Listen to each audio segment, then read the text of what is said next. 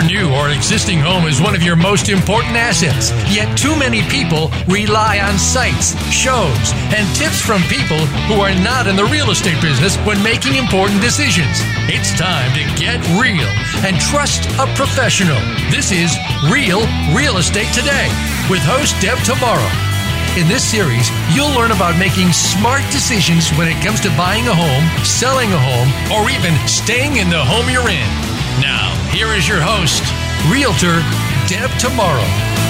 Hello, and welcome to Real Real Estate Today. I am your host, Deb Tomaro. Make sure you're following us on Facebook for all the latest and greatest links of things that we talk about during the show and other important stuff. There was a great one that I had on my personal Facebook page yesterday that I need to share on um, the business page from that listing in Texas. Oh, um, oh that ha- Karen, you saw that and it scared I, you. I, I, I was upset that there wasn't any uh, there weren't any people near the pool. Yeah, there was. Rachel, did you see that one? It was uh, there were like mannequin people hanging upside down from the ceiling, just really really bizarre things. So, anyways, um, follow me on Facebook for all kinds of good stuff like that. Uh, the voice you heard on the other side is Karen Rastel, who is the best AM lender in the state of Indiana. Hi, Karen. Hello. How are you doing today? I'm doing really well. Today. Are you really? Yes, I may have won the, a major prize. A major prize, but I'll find out in the through upcoming your, days. Yeah. So um, yeah, through my employer. Very nice. Yes maybe I'll post that action shot we took. That was a good we'll, yes. We'll we were trying that. to take an action picture of her throwing her potential winnings in the air, which turned out to be gobstoppers. And I will tell you, when you toss gobstoppers three feet up in the air and then have them propel back down towards your head, they could be a little painful. Yes, so there may be some underneath Hopeful your desk. Yeah. Yes, I know. I kicked something. I stepped on something, and my foot went rolling. I was like, "Why are there gobstoppers all over the floor?" Uh, we're also joined, as usual, by Rachel, uh, the best damn associate producer in the state of Indiana, with the I'm going to get it right this time. The face of an angel, the mouth of a sailor. So we don't let her on air, uh, but uh, she is here with us, posting as we go along. So. Uh, we're going to get to today, today's show. It's about a sailor and a fire. A sailor and a, a fire. fire. Uh huh. Yeah.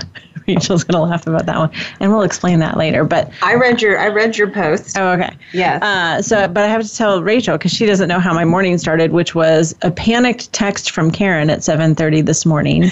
Chip and Joanna are gonna be on the Today Show after eight o'clock. No, I said I'm assuming after eight o'clock. I'd missed the whole intro into the Today Show. Well, then somehow she sent me a picture and it looked like it was going to be about eight twenty. Yes. So of course I said a little like it was eight oh eight when you told me that. So I set a little alarm to go off on my phone, so I knew at like eight eighteen to get up and go find a TV and to watch Chip and Joanna. Meanwhile, the dogs just start to be like get up. I need to go outside. I need to do this. I need to do that.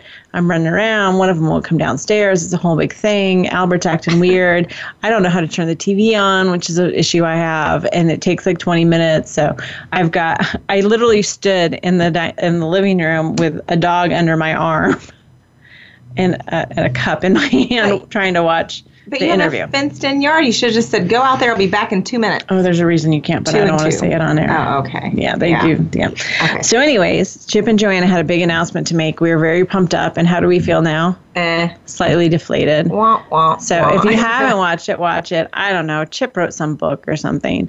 Basically, what Karen and I got out of this interview is that Chip needs a haircut.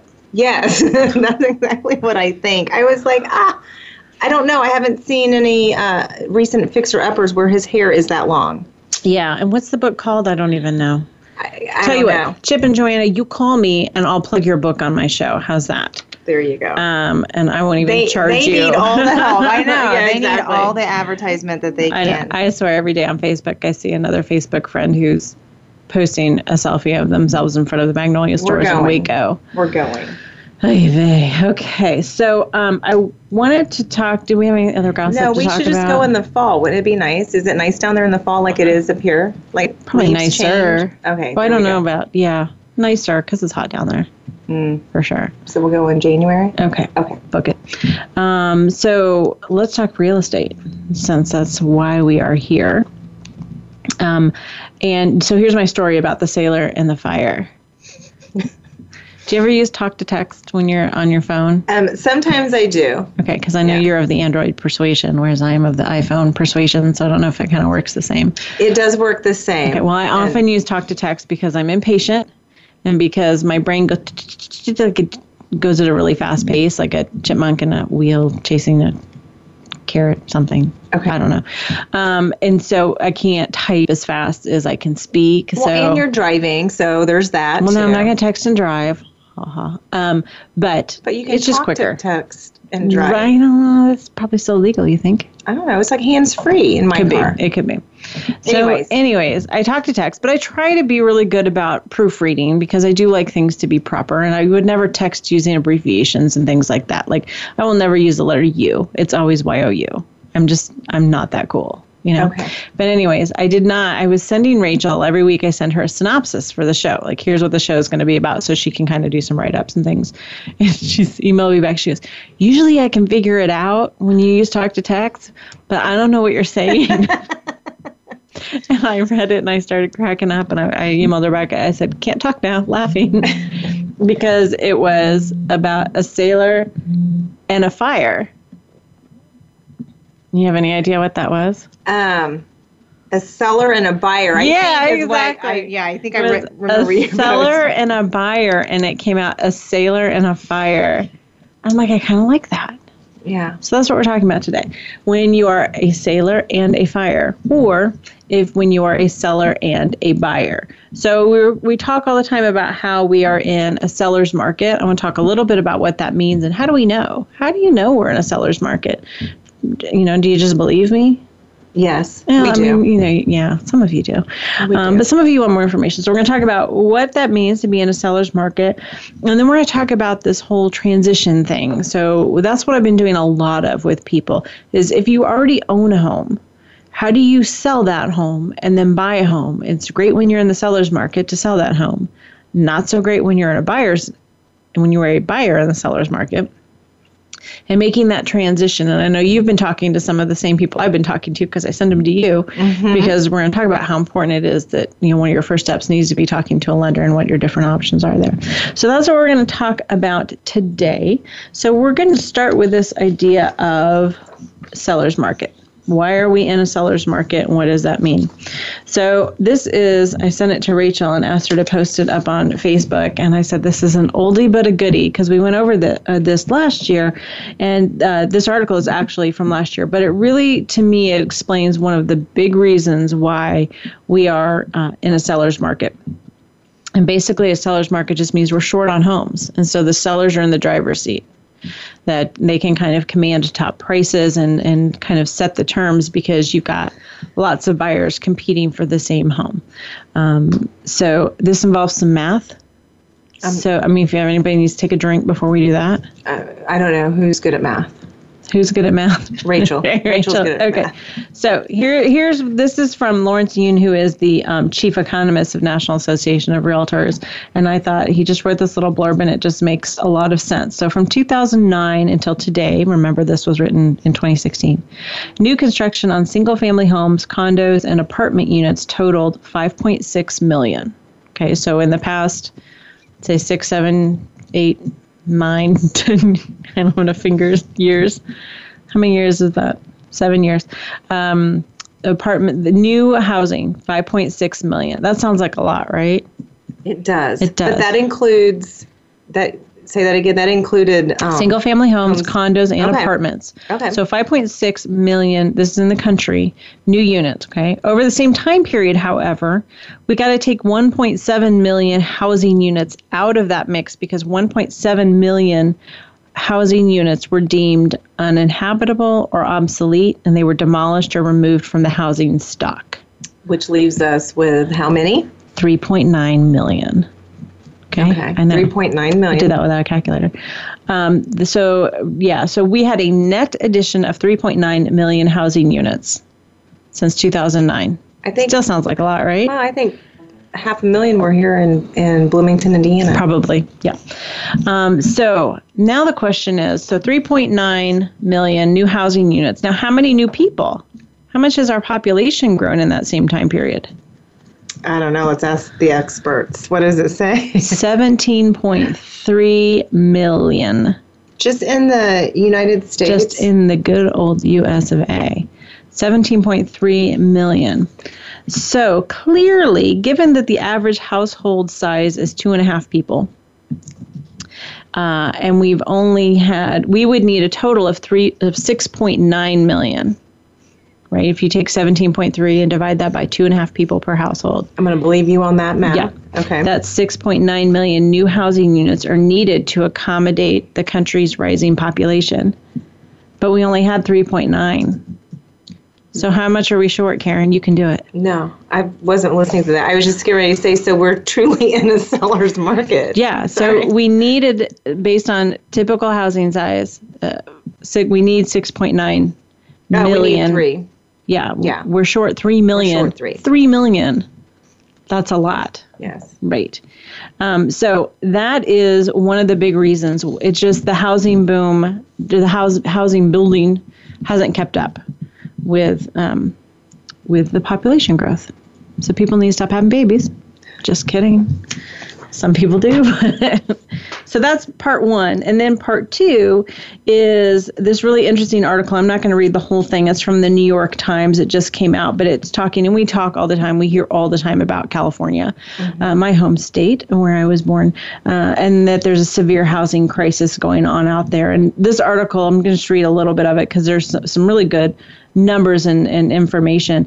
Um, a full fledged housing crisis has gripped California, where the lack of affordable homes and apartments for middle class families is severe. The median cost of a home here in California is now a staggering $500,000, which is twice the national cost. And homelessness is surging across the state. I mean, this is not just an economic issue, obviously, it's a social issue as well. Um, in Los Angeles, booming with construction and signs of prosperity, some people have given up on finding a place to live and have moved into vans with makeshift kitchens hidden away in quiet neighborhoods. Can you imagine that? No. Uh, in Silicon Valley, an international symbol of wealth and technology, lines of parked RVs are a daily testimony to the challenges of finding an affordable place to call home. People are living in RVs. Now, I remember this story. My brother lives in Southern California, but they're in Inland Empire near like San Bernardino area. Uh, the commute to LA is pretty intense because it's not that far. I mean, probably an hour on a good day, but most days aren't good. Uh, and there was a family that uh, they knew, my brother's family knew, and they ended up buying uh, this luxury van that had like seats and a fridge and, you know, kind of like a mini RV. And they put their kids in school near where they worked, and they would all drive in together. And like in the evenings, that would be their homework time, and they would have snacks and like their family bonding time. Was they built it so that it was during the commute because they would get home so late. Oh my god! And so morning breakfast and everything was take took place in the the van, on the. Isn't that insane? that is insane. crazy. Um, here's a story of Heather Lyle, a nurse who makes $180,000 a year. Pretty good income. Commutes two hours from her home in Manteca to the San Francisco hospital where she works 80 miles away. I make really good money, and it's frustrating to me that I can't afford to live close to my job, said Ms. Lyle. Um, and it goes on and on and on. But what's interesting is that now Sacramento, which is the capital of California, which a lot of people don't know because you would think like LA or something, but it's not. It's Sacramento. Uh, lawmakers are considering extraordinary legislation to, in effect, crack down on communities that have systematically delayed or derailed housing construction proposals. So what's happening is that um, one of the reasons there's such a shortage in housing is that people are saying no. Like They've zoning or yeah, they okay. like said no to construction, and they've you know said, well, it's damaging the environment or this or that, and it's like you kind of you got to find a way to. Um, uh, you know, make it all work together. Housing prices in Los Angeles, San Francisco, San Jose, and San Diego have jumped as much as 75% over the past five years. Uh, and they're introducing a bill uh, that's one of 130 housing measures um, the, to uh, restrict uh, one of the biggest development tools that communities wield, which is the ability to use zoning, uh, environmental procedural laws to thwart projects that they deem are out of uh, character for the neighborhood. So, so that's another reason that a lot of these communities they've got great economic growth, but not uh, housing to match, and that's created a crisis in a lot of areas too. So we're going to talk just a skosh more about how you know what kind of market you're in when we come back from break. So stick around. You're listening to Real Real Estate today. Your home for smart real estate.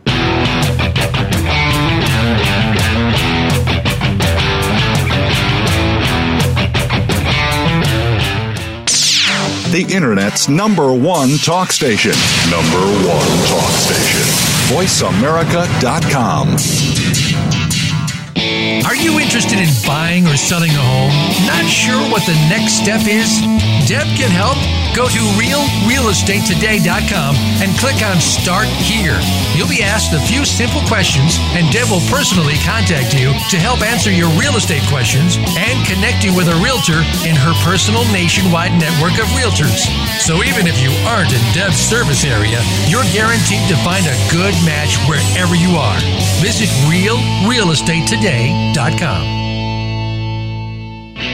Are you finding your frequency? It can be described as that space between failure and success. It's the future of digital media. It's finding your voice. It's engaging topics, content, and ideas. Jeff and Ryan discuss the digital media space and all of its aspects. It's about making the mistakes, taking the chances, summoning the intestinal fortitude to step out of your comfort zone, and discovering what you can accomplish when you decide to try, decide to learn, decide that you have something to say, and find your frequency. Live Fridays at 2 p.m. Pacific Time, 5 p.m. Eastern Time on the Voice America Variety Channel. You count. Tune into Inner Revolutionary Radio and join the spontaneous wave of people all over the planet who, like you, are changing our world from the inside out. Follow the movement. Meet guests who are shaking things up. Call in and gain insights and courage to empower your own voice. Large or small, your part counts. So join us co-hosted by Helen Hillocks, Todd Benton, and Chris Reeves. Inner Revolutionary Radio airs live every Thursday at 3 p.m. Pacific Time, 6 p.m. Eastern on the Voice America Variety Channel. Streaming live, the leader in Internet talk radio, voiceamerica.com.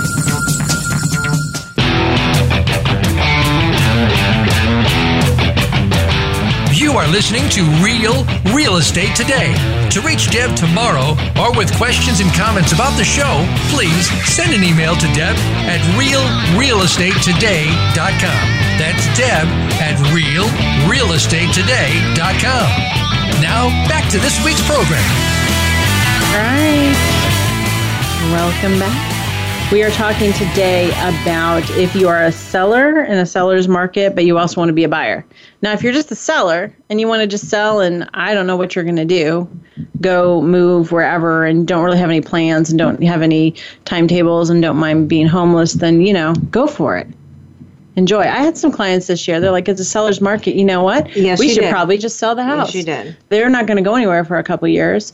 Uh, they still had a kid in college or in high school, but uh, they said, we think we should take advantage of the market this year Yeah. because in two years when we really might want to go. See, I love people like that. I, I'm not that kind of people. I know, way yeah. progressive. Yeah, we can't. So. What was interesting to me was that we did a show on this similar topic last July, almost a year ago. I think it was like July 7th ish or something like that. But we were in a different market then. Mm-hmm. And so, you know, my advice and, and my information is going to be a little bit different. So, how do you know what kind of your market you're in? Because I'm talking from a Bloomington, Indiana perspective. Uh, I think we're pretty middle America, so we're probably pretty much on the average.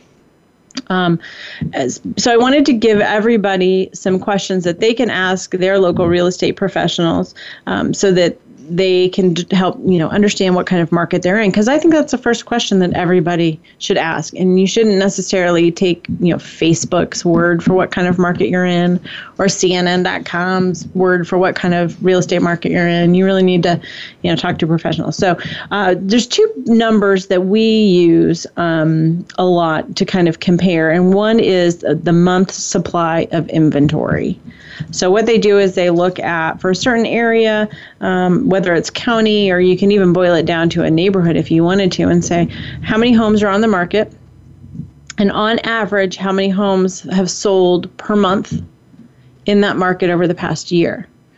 And then you divide those numbers, and anything under the number six, which is six months supply, is typically a seller's market. Okay. Over six months supply uh, means that you've got enough houses on the market to last you for at least six months. And you can do this per neighborhood. you can boil it down to- any way you want. Yeah, Okay. I do it by elementary school sometimes. But the number is still the same. the I Or mean you- the the test, the The te- standard. okay, that's what I So want. the okay. six month, six month is a balanced market. Gotcha. Anything below six, yeah, is going to be a seller's market, and, and that really that's a national thing. I mean that Okay. that rule seems to work pretty well. So, for example, last year I said we were talking differently about transitioning if you were a seller, um, because we were at about a five point nine month supply, almost six. We were pretty steady last year. Last year was fun in real estate. Buyers were happy, sellers were happy. It was competitive, but we were getting stuff done. This year, and this is for the month of May, um, and these are Indiana Association of Realtor statistics in uh, Monroe County, which is the county I'm in. We were down to 4.8% supply or 4.8 month supply of homes. So we were down about 18, 19% over the previous year. Um, and so we're definitely skewing more towards a seller's market that we don't have a ton of homes to choose from. Uh, as a comparison, I looked um, at uh, Marion County, which is Indianapolis, big city, about 60 miles up the road or so. They are down to a 2.8 month supply of homes. Yikes. Wow. Right? Right. Scares the heck out of me because the clients I talked to last night, their intention is to buy up in Indianapolis whoa, good luck to you, um, because it's going to be really, really hard to get in there. Um, so that's a question that you need to ask your local real estate professional: is what's the month supply of inventory? If they can't answer that, then you might want to call someone who can answer that because that's an important number. Um, and more than anything, it's how does that compare to previous years? I think those trends are really helpful. And then the other number that I was looking at uh, through the Indiana Association of Realtor uh, database was the inventory of homes that were for sale. So in the month of May, and I know I'm going back to May, but the, we don't have final June numbers yet. Um, so in May of 2016 in Monroe County, there were 870 homes available for sale. And in May of 2017, 734. So again, down about 15, 16% of homes available to buy. And these are just the homes that actually get listed and Yeah. put on a multiple listing Usually, service, yeah. right? Yeah. Okay. Now, what's interesting too to think about is that there's 15, 16% fewer homes, but there might also be two or three or 5% more buyers. So that gap might even be larger.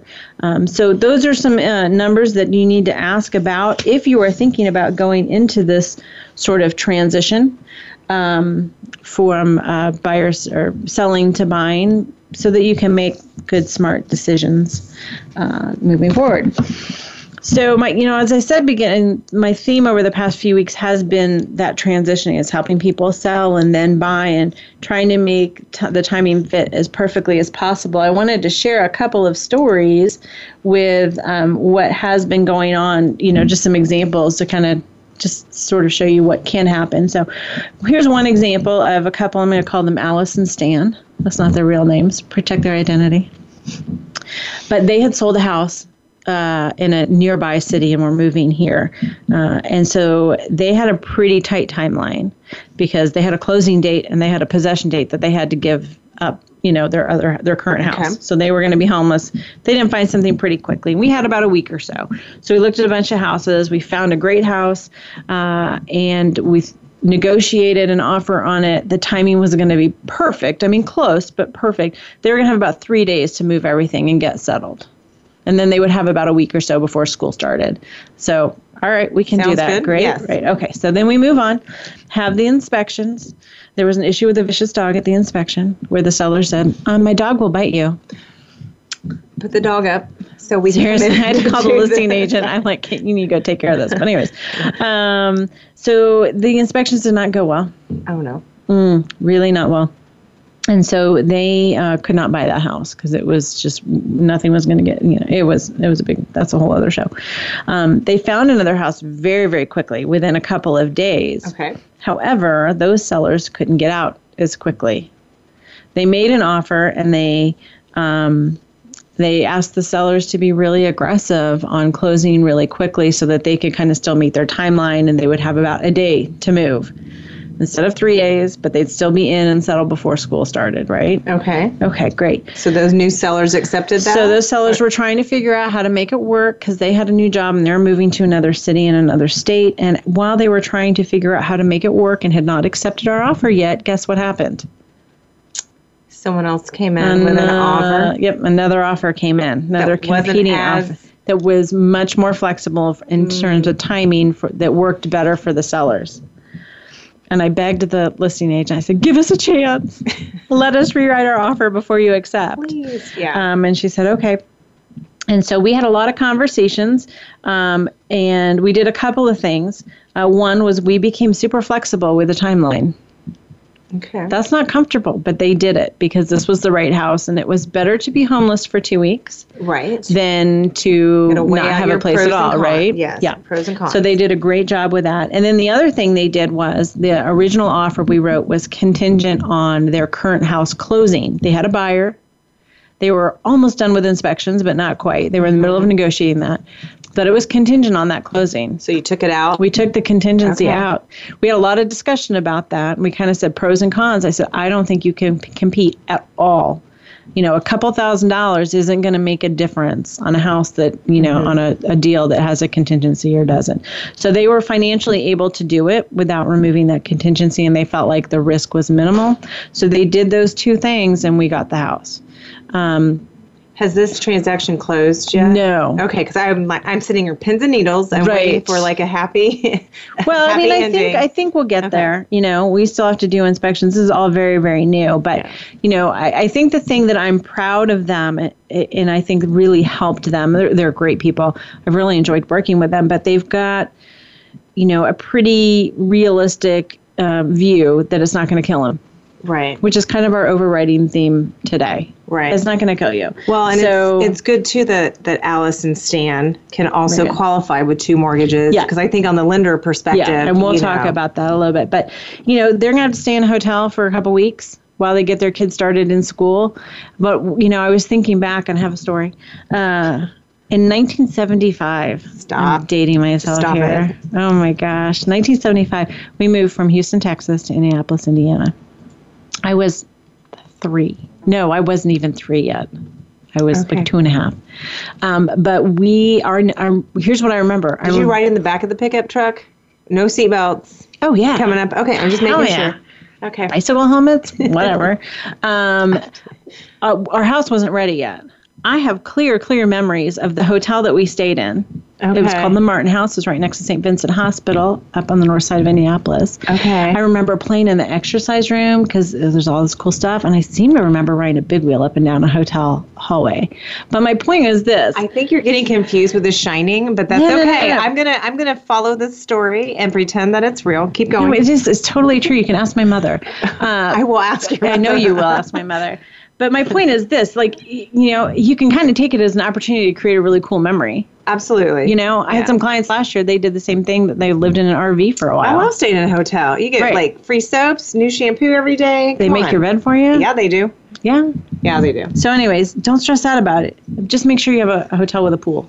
And that and and hallways wide enough to ride a big wheel. Big wheel. I wouldn't recommend that.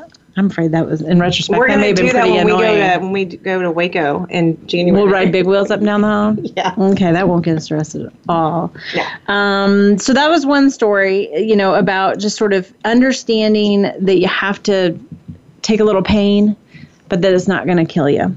Um, so let's go ahead and go to break. And I'm way behind as usual. No shock there. We'll get as much done as we can. So stick around. You're listening to Real Real Estate Today, your home for smart real estate.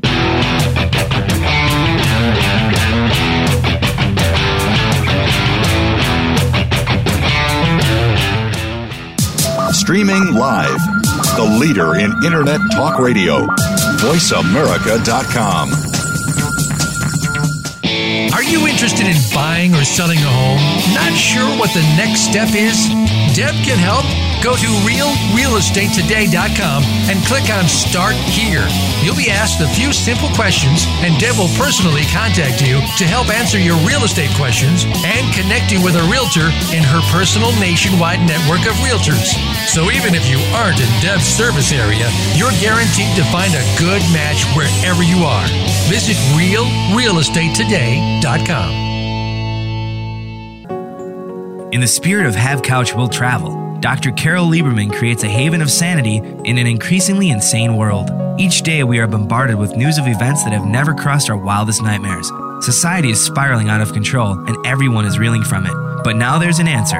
The best way to keep sane in this insane world is to tune in to Dr. Carol's Couch on Voice America. Dr. Carol, a certified media psychiatrist, will broadcast live from her Beverly Hills office every Tuesday at 1 p.m. Pacific Time. Call or log in and get help with whatever is sending you reeling whenever you need a soothing voice to calm and advise you. That's Dr. Carol's Couch every Tuesday at 1 p.m. Pacific Time here on America's Voice, voiceamerica.com. What if there was a radio show that could demonstrate how we can cut your taxes in half without diminishing needed government services? One that could explain how to create tens of millions of jobs at no cost to taxpayers, as well as fantastic yet easily affordable health care. Side effects include cutting crime rates nationwide, providing better education for our children, international peace and harmony, and protecting your private personal data from government intrusion. Tune in to Libertarians Working for You with Arvin Vohra, Tuesdays at 8 p.m. Eastern Time, 5 p.m. Pacific Time on Voice America Variety. Tune in to the Patricia Raskin Show on VoiceAmerica.com every Monday at 2 p.m. Eastern Time and 11 a.m. Pacific Time. This is the program that helps you turn obstacles into opportunities, challenges into solutions, and find answers to tough questions with the award winning powerhouse voice of radio, Patricia Raskin. So tune in and call in to The Patricia Raskin Show, Mondays at 2 p.m. Eastern Time and 11 a.m. Pacific Time, right here on the Voice America Variety Channel. The Internet's number one talk station. Number one talk station. VoiceAmerica.com.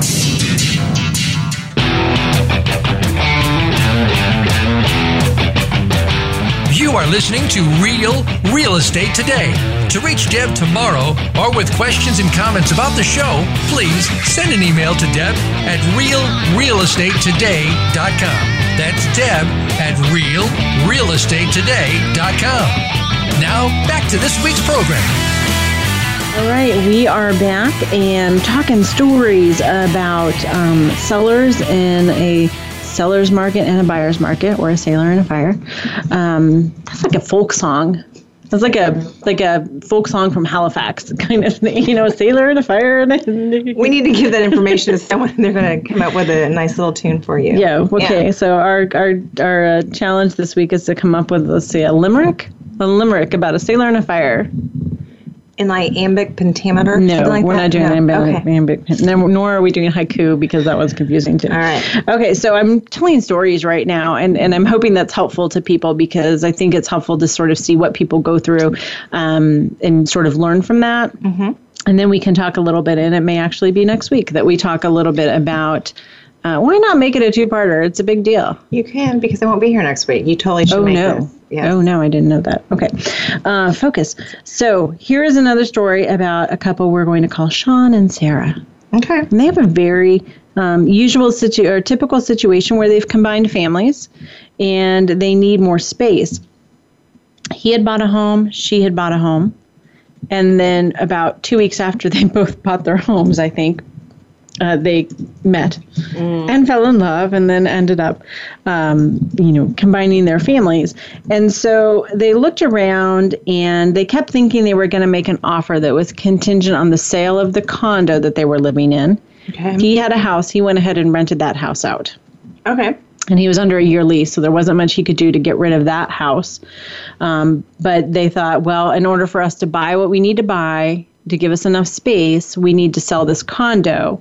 Because, Karen, maybe you can talk a little bit to us about th- that as a financing issue. When you have two two Yeah. properties, it depends on what type of loan you're doing. There, these these other two couples are probably doing a conventional loan. Sometimes it would require additional cash reserves to have set aside so that they qualify to cover both uh, full payments on on each property. Um, but again, it's it's a case by case, but you don't know that until you talk to your lender. There you go.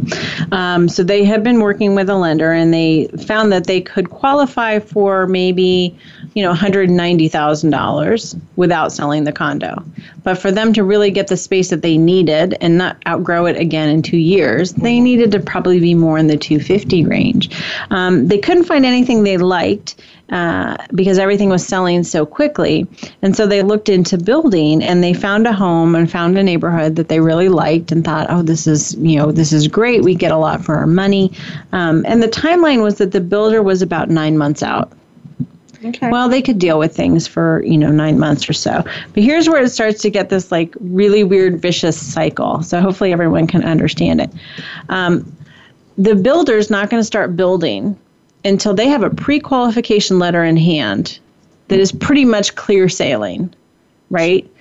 So they couldn't, they could get a pre qualification letter, but only for about 190,000 But the house they wanted to build was was about 250 Okay. for them to get the upgrades and be happy and be settled. So they couldn't get a clear pre-qualification letter for the 250 unless they sold the condo.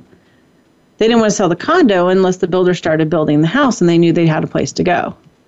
Do you see the vicious circle there? I do. what do you do?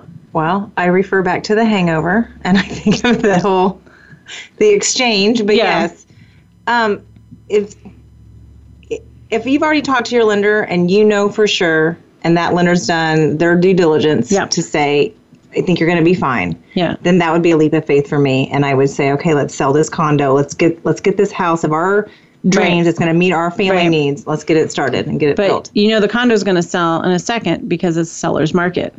Well, I guess you hook up a van like your brother's friend did, and go. yeah, like you you figure something out. Yeah. So we went round and round and round about all their different options. We looked at a lot of different homes, looking at existing to see if we could make something work. They talked to family members to see if there was a way to, you know, crash with a family member. Mm-hmm. And finally they said, you know what? The only way this is going to work and for us to achieve our end goal, again, why I'm impressed with them, uh, to kept that eye on the prize, you know, looking at the end goal was we have got to sell this condo and just rent a place for a year. In Bloomington, you can only get year long leases. And we'll make it work and we'll move twice and we'll feel some pain. Right. You know, it won't be comfortable. Um, they're actually moving into a much larger place than they're living in now, so they're kind of excited about that. That made me think of uh, of our friend who had a piano to move. I mean, they don't have a piano to move, right? Right. So No. I don't think so. yeah. So, it's So- not that uncomfortable. Right. Right. Okay. But you have to, you know, you have to make some sacrifices. I guess that was my point. So they have put the condo on the market, got multiple offers right away. We're, you know, halfway through that process of selling. Uh, timing's worked out well for them. They're going to move into the rental in early September, and the builder's going to start building. And you know, they may have a couple months of overlap uh, with their rent payment and their new mortgage in the spring, but they're willing to kind of wait that out and build that in to their strategy. So I was, I again, you know, really, really proud of them on that. Um, there's another story, and, and what we're, what I just said was it's all about strategy. It really you have to come up with a strategy, and I don't mean to overcomplicate it, because it's really not that difficult if you go to the right people. So here's an example. I met uh, this lady. We're going to call her Patricia and she found a home for sale. It was around the corner from where she lived now, and she loved her neighborhood, but she wanted something that was a little smaller, was more manageable. Um, and so she called me and she said, you know, can you can I help? Can you help me? You know, I'd like to see this house. And great. So I show her the home, and she loves it. She's absolutely loved the house. And we talked about some of the options, and she said she wanted to sleep on it. And I said that's fine. I called the, the listing agent. Do we have time to sleep on it? Yep, sleep on it. And the next morning, she's like, all right, I'm ready to write an offer.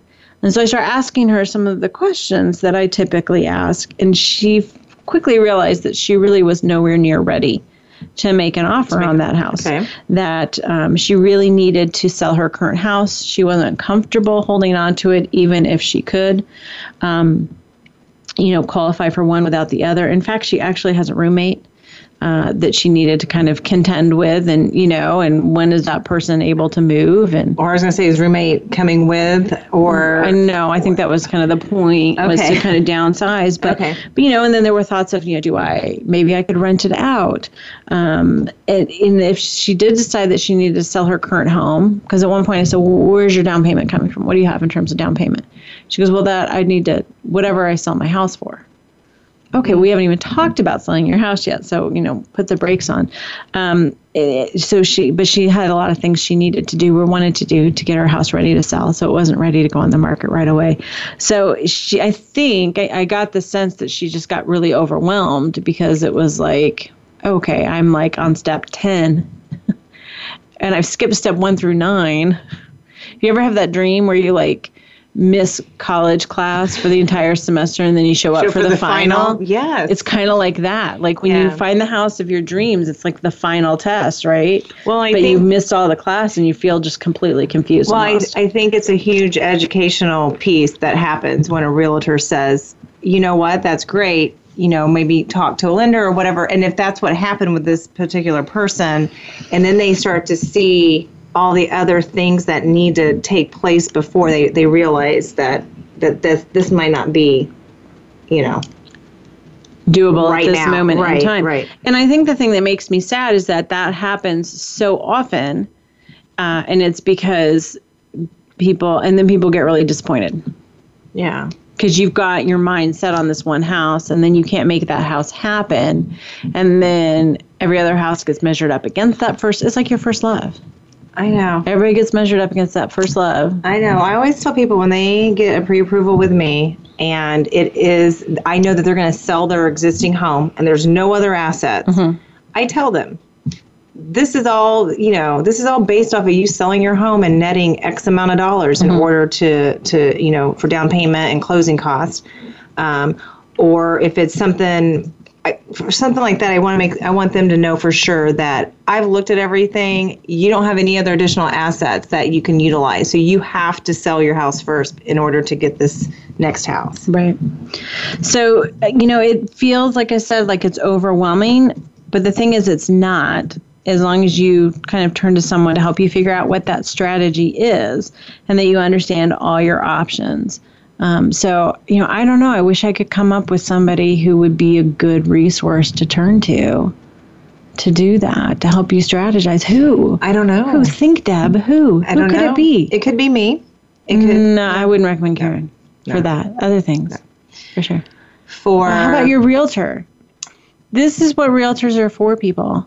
I don't understand why people are so like scared of us. They're not scared. Maybe they just feel like there's some. I here's what I've been finding here lately, though. If you have a realtor that's willing to take some time out to say to you, "Hey, I think you need to pause for a minute, go back, re- reassess your situation, whether you get with your lender or you get with your, you know, significant other, just take a minute and Yeah. think about this." Right. Because others others aren't like that. Others like, let's write this offer, let's get Right. this in, and let's just get your Right. name in the hat. Right. And then what? And For they- disappointment. And then they Yeah. think this whole well, it, just, it needs to be contingent on the sale of my house, and they think of that as an afterthought. right. I'm telling you, it's not an afterthought. It is a big deal. No, you want to go in with a strong Yeah. offer in a seller's market. Yes. So when we come back from break, we're going to talk a little bit about what those options are, um, what I call the three C's, uh, in uh, transitioning from a seller to a buyer, and how you try to not be homeless, basically. So stick around. You're listening to Real Real Estate today. Your home for smart real estate.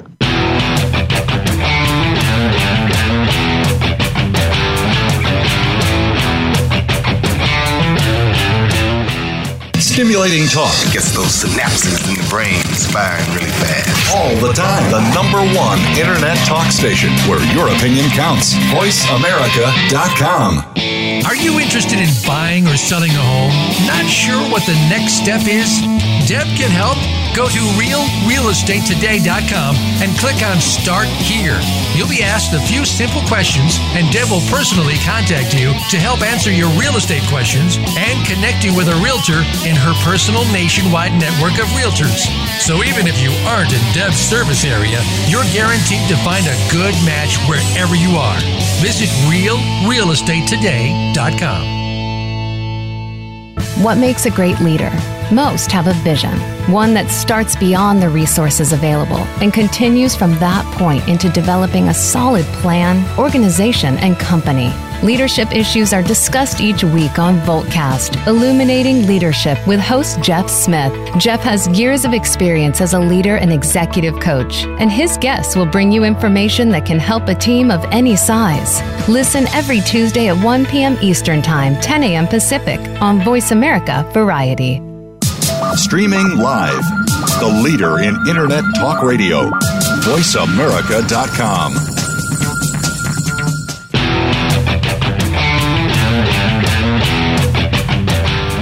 You are listening to Real Real Estate Today. To reach Deb Tomaro or with questions and comments about the show, please send an email to Deb at realrealestatetoday.com. That's Deb at realrealestatetoday.com. Now, back to this week's program. All right, we are back. Karen's out of control. I am out of control. Oh, I'm, I'm excited about potentially winning Your some. potential big prize that you won from yes, that 'cause major I'm going to go buy some cereal Oh, with it. That's just weird, but okay. So let's let's focus.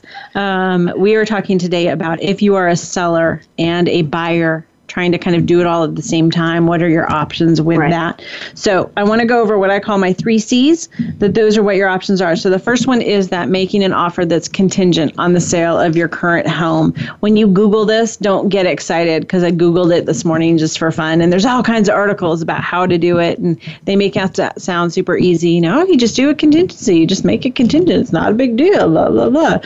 And just what you're saying is, hey, seller, I'm a good buyer, so just hang tight while I sell my house. It's the best house in the whole universe, so it'll sell really, really fast. Mm, I mean, maybe. if you're the seller, how would you feel about that? No thanks. So, what I think some people don't realize is that when you do a contingent offer, contingent on the sale of your home, there's two important things. One, your house has to either be currently on the market or on the market the next day. And what I get is a lot of people like, well, I need to do this and I need to fix this and I need to do this and I need to repair this and I need to do the, get all the new carpet and all that. So it should be ready to go on the market in about three weeks. It's like, I don't think that's Yeah, okay, work. but your contingency is like for 30 days. But the other thing that people don't get is that um, your seller of the home, of your dream home, they're still looking for a buyer. And if they get a buyer who can bring them an offer that's not contingent on the sale of another home, they're going to take it. Right. And you're going to be have all this time invested and your heart's going to be broken. Exactly. So it's not uh, it's not the best course of action unless the home has been on the market for a really long time. If you're in a buyer's market, go for it. But if you're in a seller's market, probably not. Every one of these options involves some pain.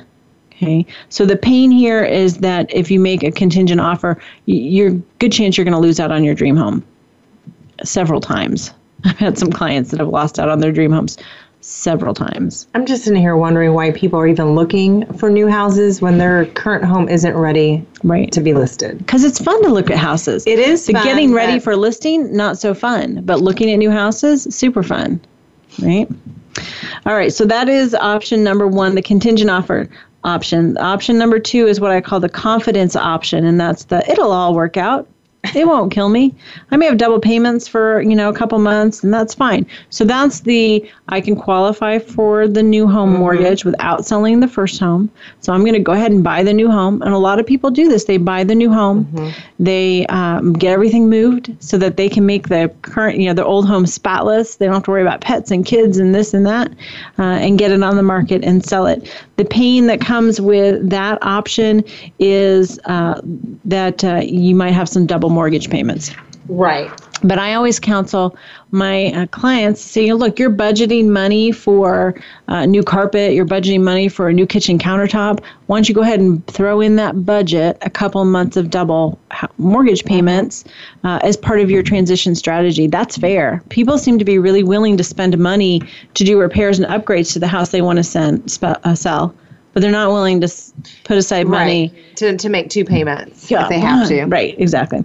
Um, the third option is what I call the couch option, which is isn't that smart? How I like they all start with C. I worked on that for a really long time. Um, so couch option means you find a couch to go sleep on. Uh, so you sell your house first, and then you rent a place. You stay with an in-law. I get that a lot. You stay in an RV. You camp, uh, whatever. The pain that's involved in that option is moving twice. and for some people living with your in-laws there's some pain there as well nothing as motivated as um, a, a buyer who's living with his in-laws that's good enough uh, as I had some buyers that were looking at houses and they were kind of under a time crunch, and the, their test was we don't hate it. oh, we needed to get both of them to the. They both would go do. So every house we go in are like, how you feel? I don't hate it. All right, that's good. That's a, that's about all we're, we're asking. Keep that one yeah, on the list. That's all yeah. we're asking for right now. So that is certainly an option as well, and I'm a fan of that option too. If you can, if you're trying to buy your dream home where you are going to be for a long time man, having your back against the wall and feeling like you have three days to make a decision, that's not good. That, that doesn't work for anybody. No.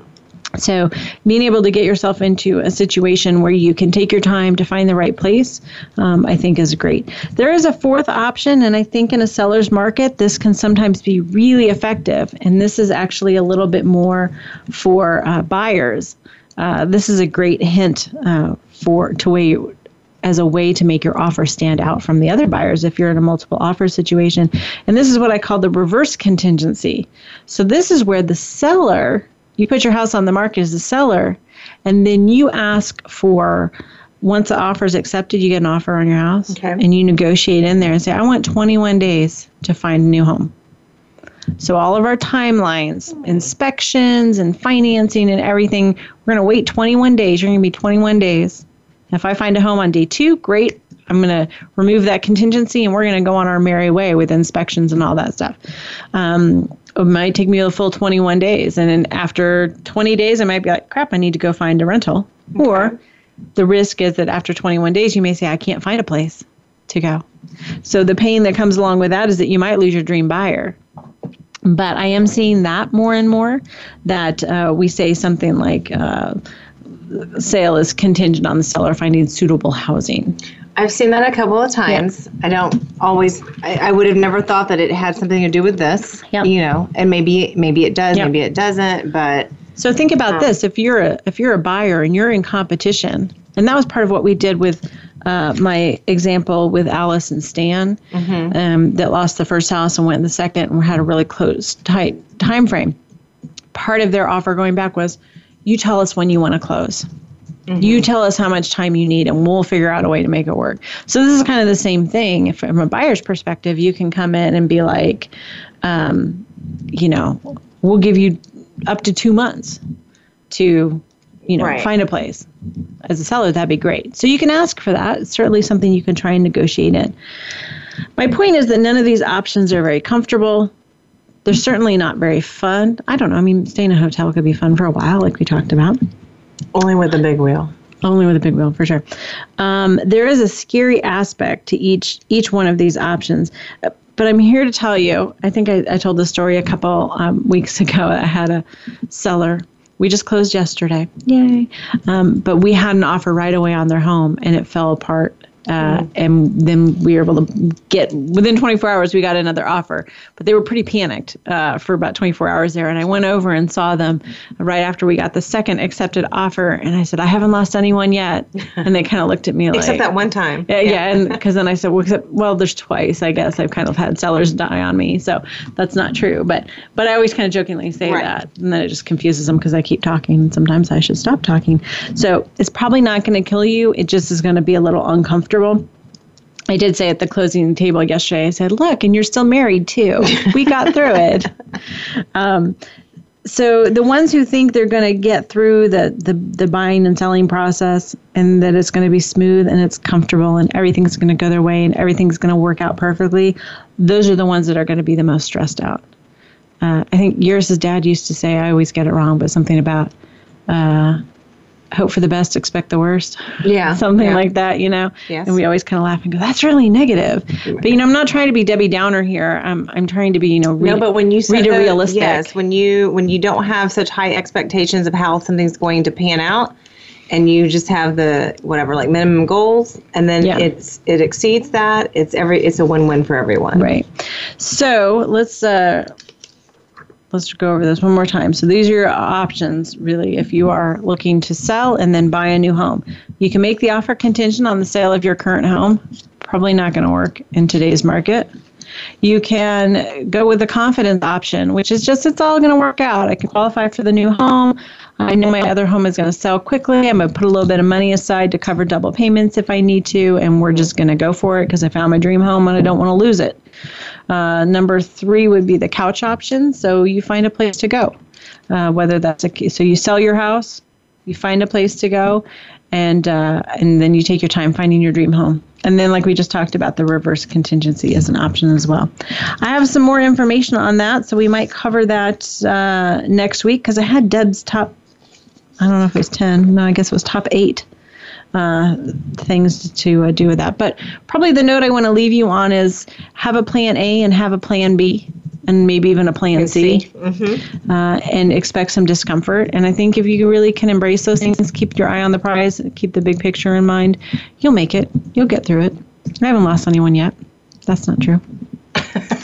All right. Thank you so much for tuning in this week. Be sure to check us out on Facebook and all the past. Uh, this is episode, I think, 65 or something. So there's lots and lots of information out there on the internet, uh, lots of past shows to listen to. So um, trust me, you can uh, never get enough of me, right? No, never. Exactly. Thank you so much for joining me. Have a wonderful week. We will be back next week on Real Real Estate Today, your home for smart real estate.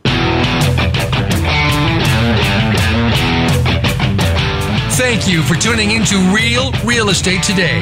Please join your host, Deb, Tomaro for another edition every Tuesday at 12 noon Pacific Time, 3 p.m. Eastern Time on the Voice America Variety Channel. Until next week, take care of your home.